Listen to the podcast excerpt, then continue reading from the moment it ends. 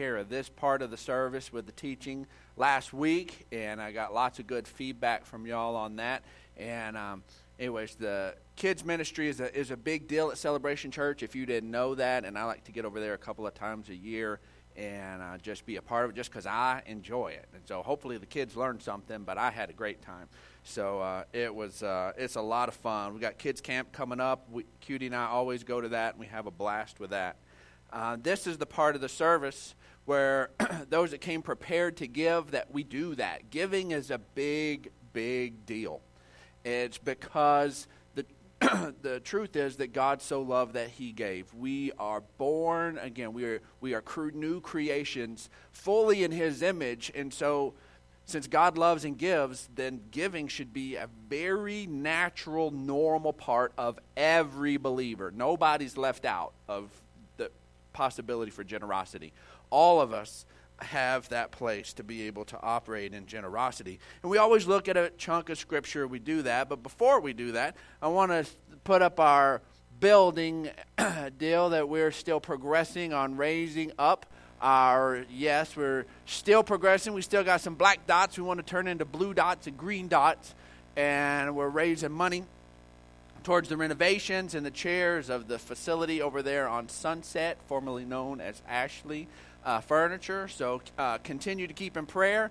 Prayer for us as a ministry, prayer for what God would want you to participate and to be a part of that. Uh, there's already been a, a, significant amount of generous giving, and we are so thankful for that and looking forward to full completion and being able to close and get into that new facility.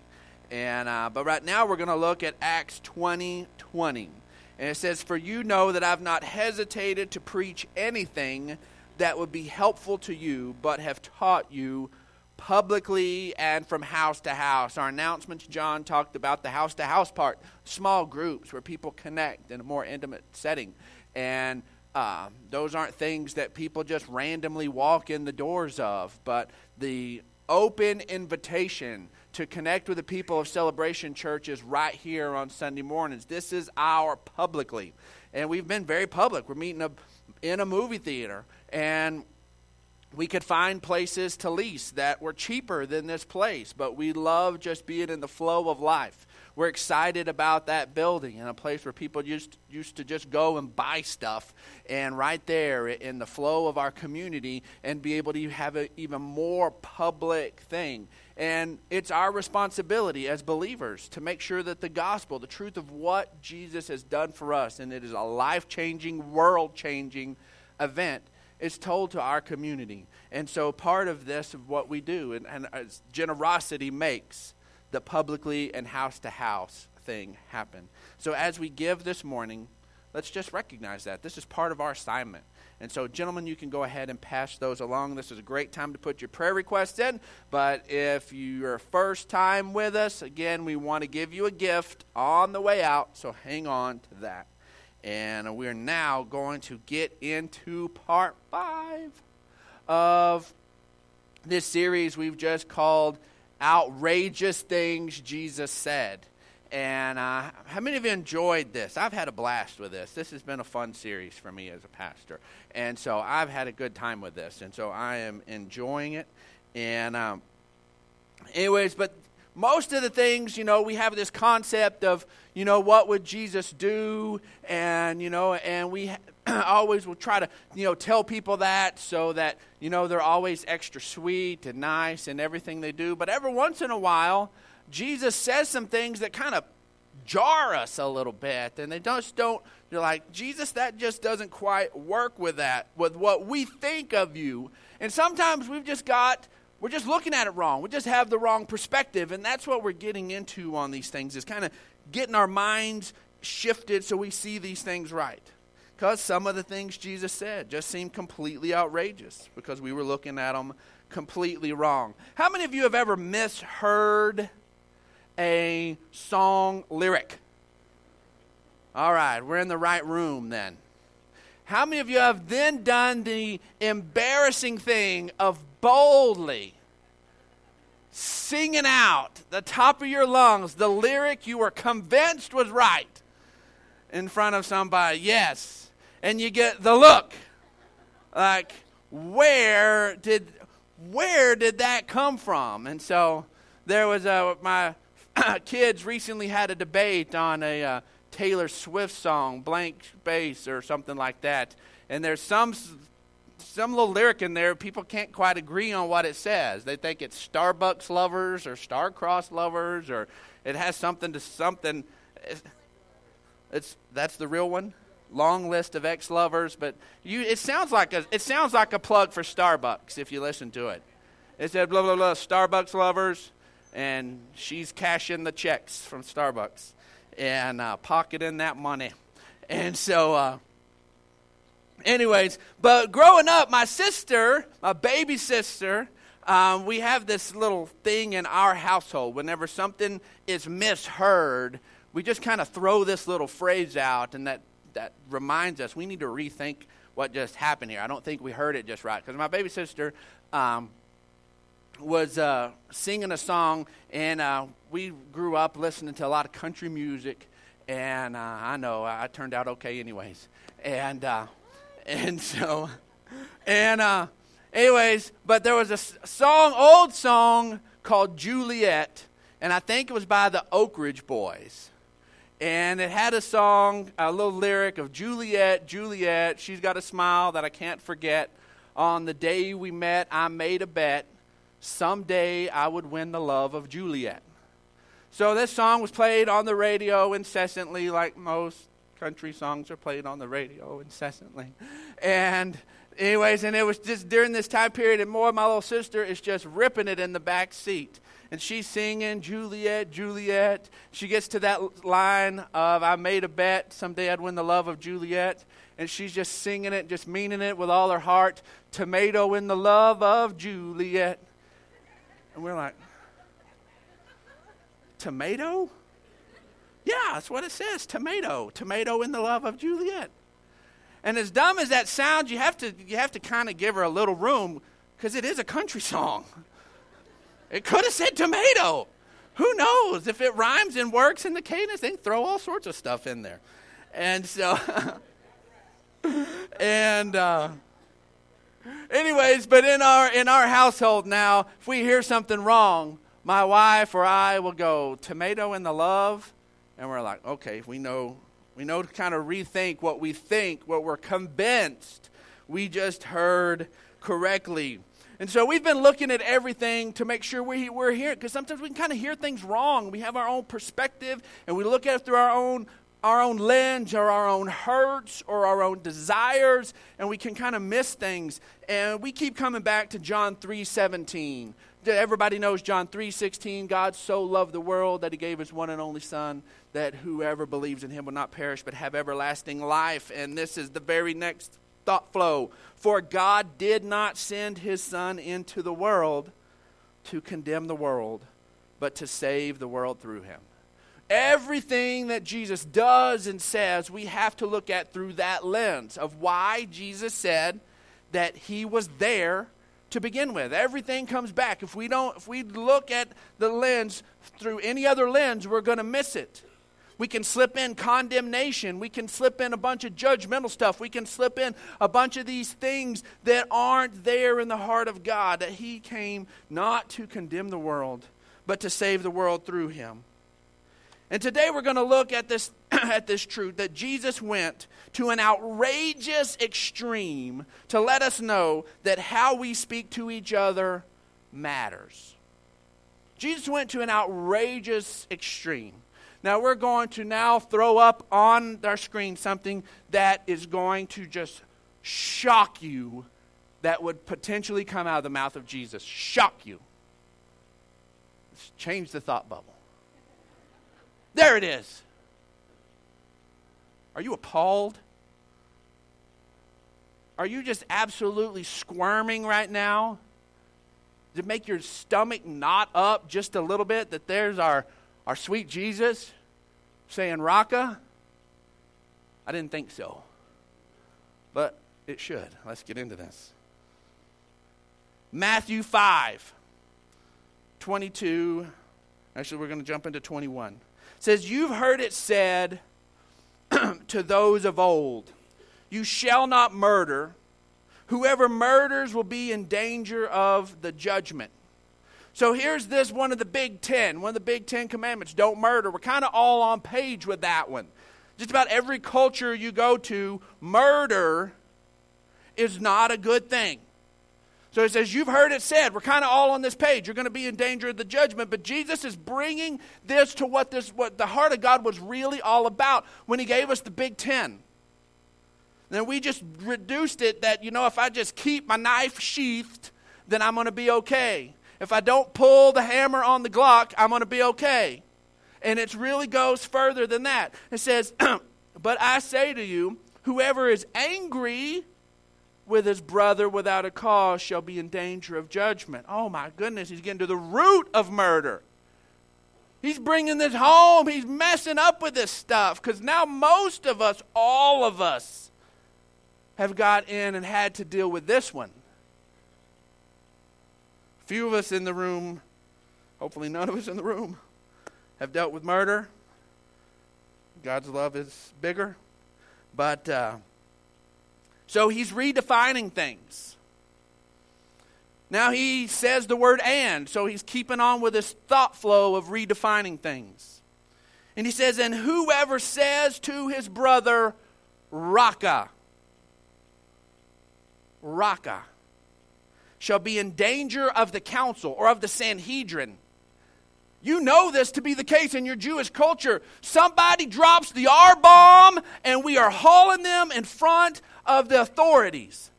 We do not tolerate the R bomb in our society. We don't talk to one another that way.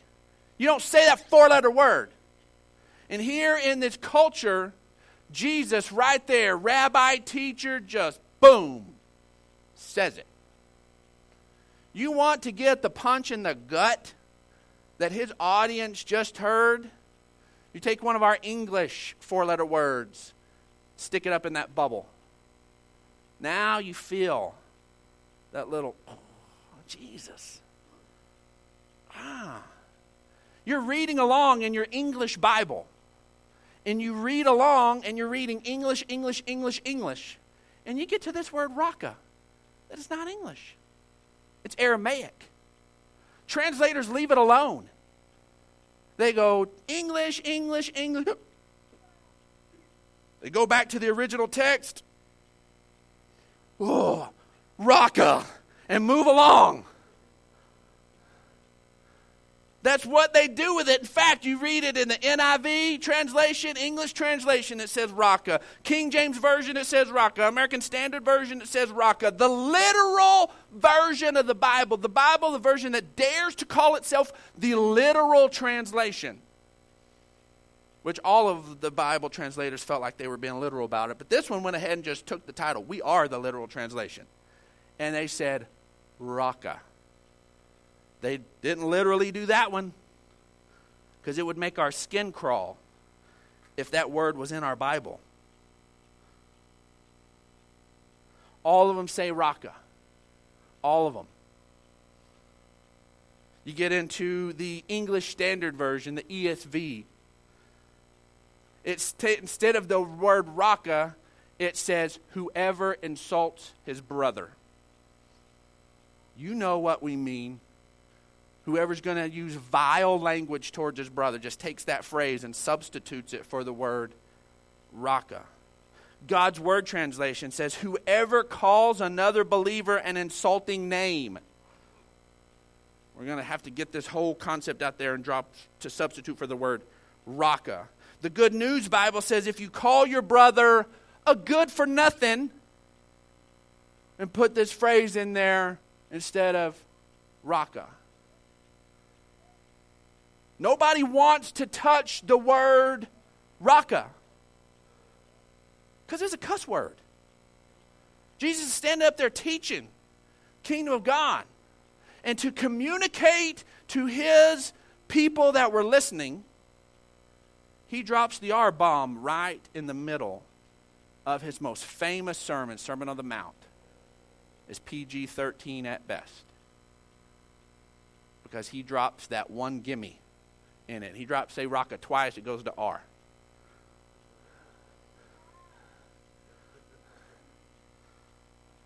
he does that. Raka is an Aramaic translation, transliteration for a term expressing contempt, scorn, or disdain. This is that thing when you've got this big knot in the your stomach and you are so mad at somebody and you want them to feel your disdain for them, that was the word in that language you grabbed. There are words in our English language that you can't hardly say them without automatically connecting complete hatred and disdain and just just I can't stand you. I want to the other words aren't strong enough. I have to go grab this one so you really get it. Raka was that one in their language. It's a transliteration and it brings this Aramaic word brings this Greek word and this Hebrew word together and the Hebrew version of the root that they pull in means to spit. They're just that angry, that vile. Was Jesus, we go back to our scripture, says, and whoever says to his brother, Raka, shall be in danger of the council. Everybody knew that. You drop the R word at somebody, and boy, people are just going to grab you, and we're going to go, and you're going to get your punishment because we don't talk to each other that way. But then Jesus, like murder, like later on where he does with adultery, and he carries it to the heart issue. He says, Whoever says, you fool. Every translation translates you fool to the English of you fool. Why? Because it's not as harsh. It's a more acceptable term. It's still downgrading, it's still not good, but it's, it's socially acceptable.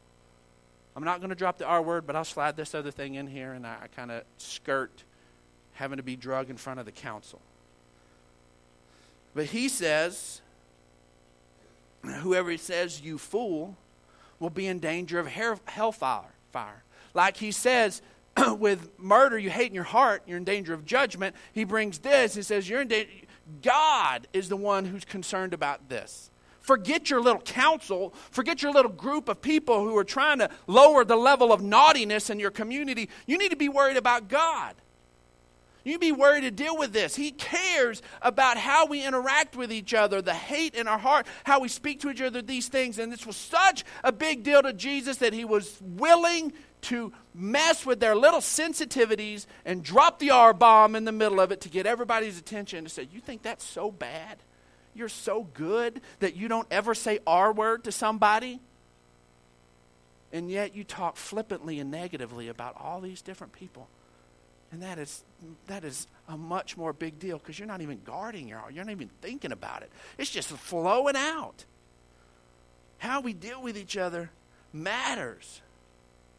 So he says this, and then in the context of this, this amazing thing that Jesus says comes out. He says, Therefore, if you, are bring, if you bring your gift to the altar, you bring your gift to the altar. You're going to church. You got your Sunday go to meeting, and us, you got your t shirt on. You put on your best tennis shoes, not your scroungy ones. Although somebody may be wearing scroungy ones, that's okay and you come to church and you're ready to present your gift and you're going to it's all about you and god. I'm ready i'm here at the altar. It's about me and god. God's a big deal and i know i'm a big deal to him. And we sit there and in the middle of that remember that your brother has something against you. Remember that there's this place of tension. God there's something here and more than likely it's going to be it's going to come boiled down in the context of what he's saying of something you said. There's this tension. There's this place. You remember that your brother has something against you and then we think okay he's going to say well say i'm sorry god. Nope. He says leave your gift there before the altar. Stop what you're doing Walk out of worship service. Get up in the middle of Pastor Brandon preaching and go out and get on your phone and talk to that person and get this right. Leave your gift there on the altar and go your way and first be reconciled to your brother and then come and offer your gift. Wait a minute. I, when I'm tense and, and I have problems with my brother in Christ, then I feel like I can just do something good for God and, and, and it, it kind of offsets it. He says, You can't hide in your relationship with me and leave these relationships with these other people I love you can't use me as a shield to disregard all these other people that I love and have in your life. You can't do that. You're completely using it for the wrong thing. Like, but God, I was showed up to the to the place of worship. I've got my gift. I'm doing something awesome. It's like wonderful. That's a good thing. I want you to finish that. Follow through with it. But first, go and be reconciled to your brother. First, go and deal with that. It's not simply about not saying bad words, it's about saying things that build people up.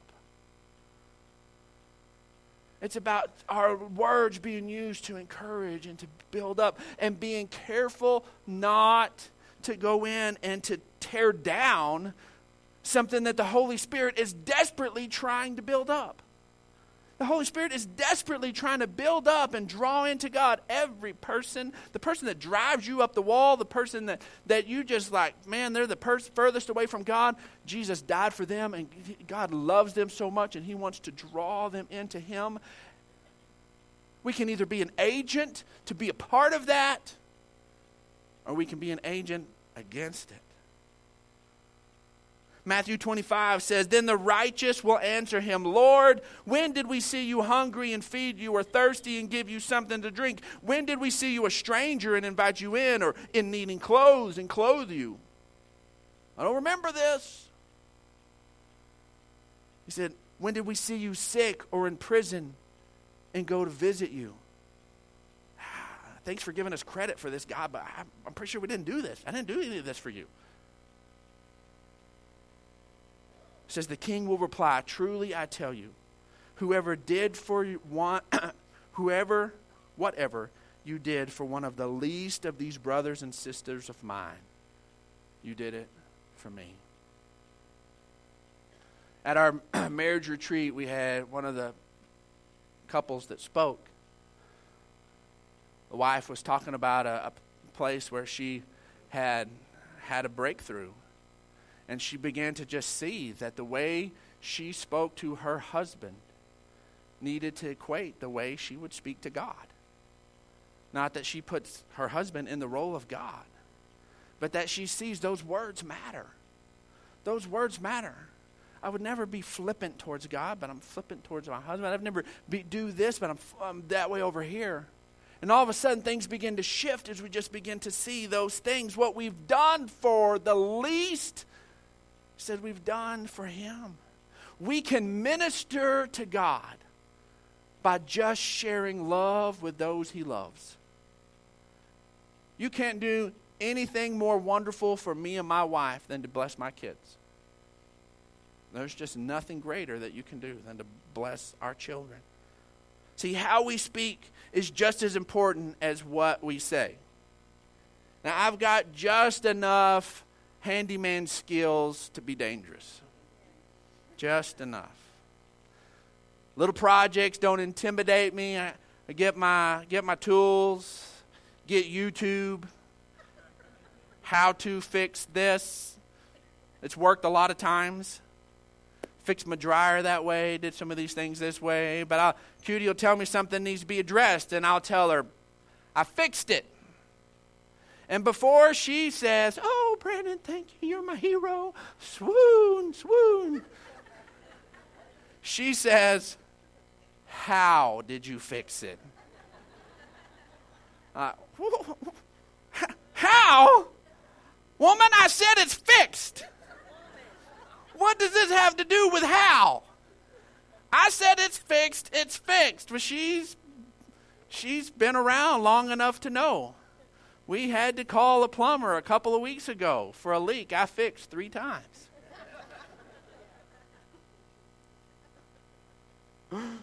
it's just the truth. It's like, it's fixed. We're good. Get that stinking text. It's still leaking. Mm. Smash the phone. How matters. How completely matters. Ephesians 4:29 says, "Do not let any unwholesome talk come out of your mouth, but only what is helpful for building others up according to their needs." Now, this is Paul writing to the church in Ephesus, okay? So let's just all breathe easy, okay? Paul had to remind the believers in Ephesus, first century believers, that they needed to watch the way they talk. So there's no prayer. We're not getting an old slap around here.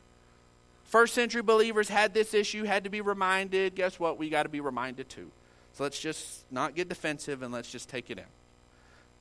Don't let any unwholesome talk come out of your mouths, but only what is helpful for building others up according to their needs, that it may benefit those who listen. So the person is benefiting, but also other people on the outside listen. The word tells us that they will know, people around here will know that we are his disciples by our love for one another. How amazing is it that as we, as parents and as spouses and as friends out in public, as we deal kindly and lovingly with each other, there are people on the sidelines just taking it in, just listening. You're ministering more than you have any idea when you just let the love of God show up in how you speak. 1 Corinthians 13 1 says, If I speak with the tongues of men and of angels, man, if I speak with the tongues of men, and that's good, but I take it up a notch and I'm like in the heavenly kind of talking, but do not have love, I'm just a sounding gong or a clanging cymbal. It's just me going over there and beating those drums. Just, just clanging. It's nothing. I've heard it said before that people may not remember what you've said, but they will forever remember how you made them feel. Almost all of us have teachers growing up. That teachers we look back with fondly and pe- teachers we look back with with not so much care.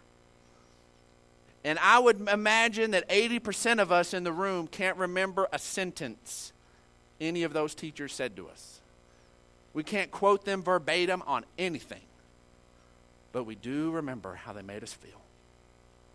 That teacher that took the extra time, that person in our lives that took the extra time and just made us feel important and made us feel special. I don't remember anything they said, but man, they, I knew I mattered.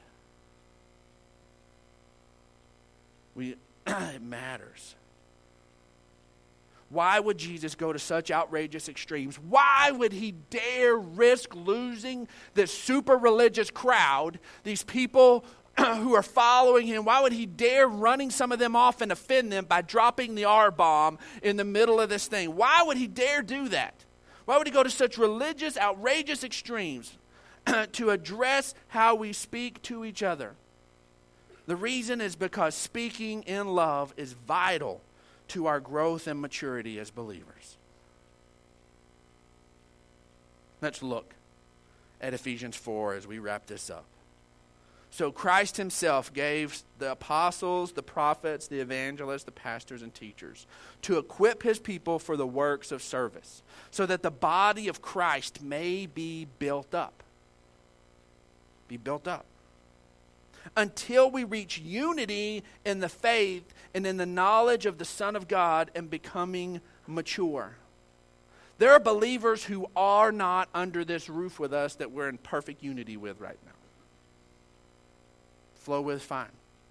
Sadly, there are some believers that are not under this roof that find themselves in disunity with other believers in our community. And the thing that comes down to is what it comes down to is the reason that these different denominational people, when they get together and talk about the scriptures, it's not so much that we disagree, it's how we disagree. It's the fact that we talk about these issues. And when I tell you you're wrong, I tell you you're wrong like you're an idiot. I tell you you're wrong like you just, there's no way you could ever properly understand the Bible. I tell you wrong like I'm, like I'm appalled that you could view the scriptures that way. And all of a sudden, it doesn't matter that we view the scriptures a little different. You just flat don't like me because of this.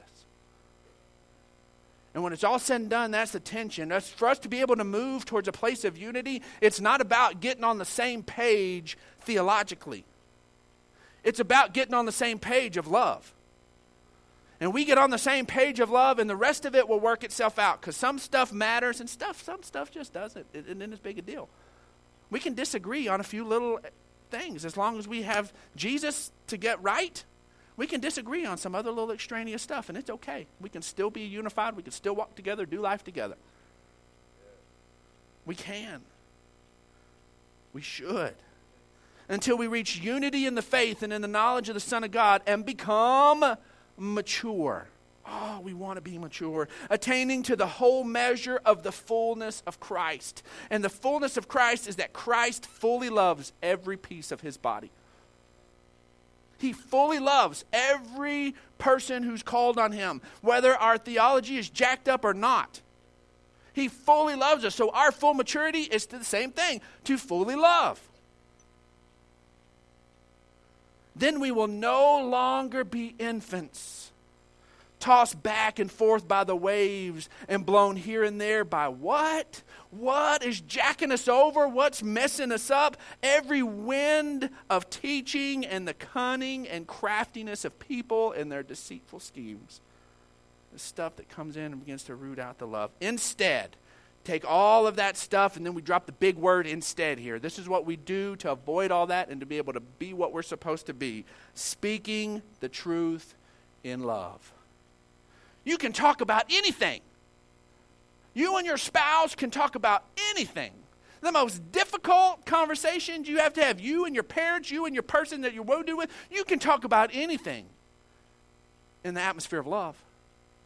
You can get through anything in love speaking the truth in love, and we grow to become, in every respect, the mature body of Him who is the head, that is the Christ. From Him, the whole body, joined and held together by every supporting ligament, grows and builds itself up in love as each part does its work. How is each part doing its work? By speaking the truth in love. That's it our main interaction with each other is communication. If we can do that in love, we can grow and mature. We take that out, it doesn't matter how wise and how intelligent we are, we're jacking the whole thing up. You can be completely right and completely wrong simultaneously. You can have everything understood and you're saying it and you're being such a jerk while you're saying it, you're doing no good. 1 Thessalonians 5:11 says, Therefore, encourage one another and build each other up, just as in fact you are doing. I honestly felt a little like preaching to the choir this morning because I feel about Celebration Church like Paul feels about the church in Thessalonica. I love to watch y'all interact. I love it. I love to be a fly on the wall and be around here and watch y'all love on each other and encourage one another and interact.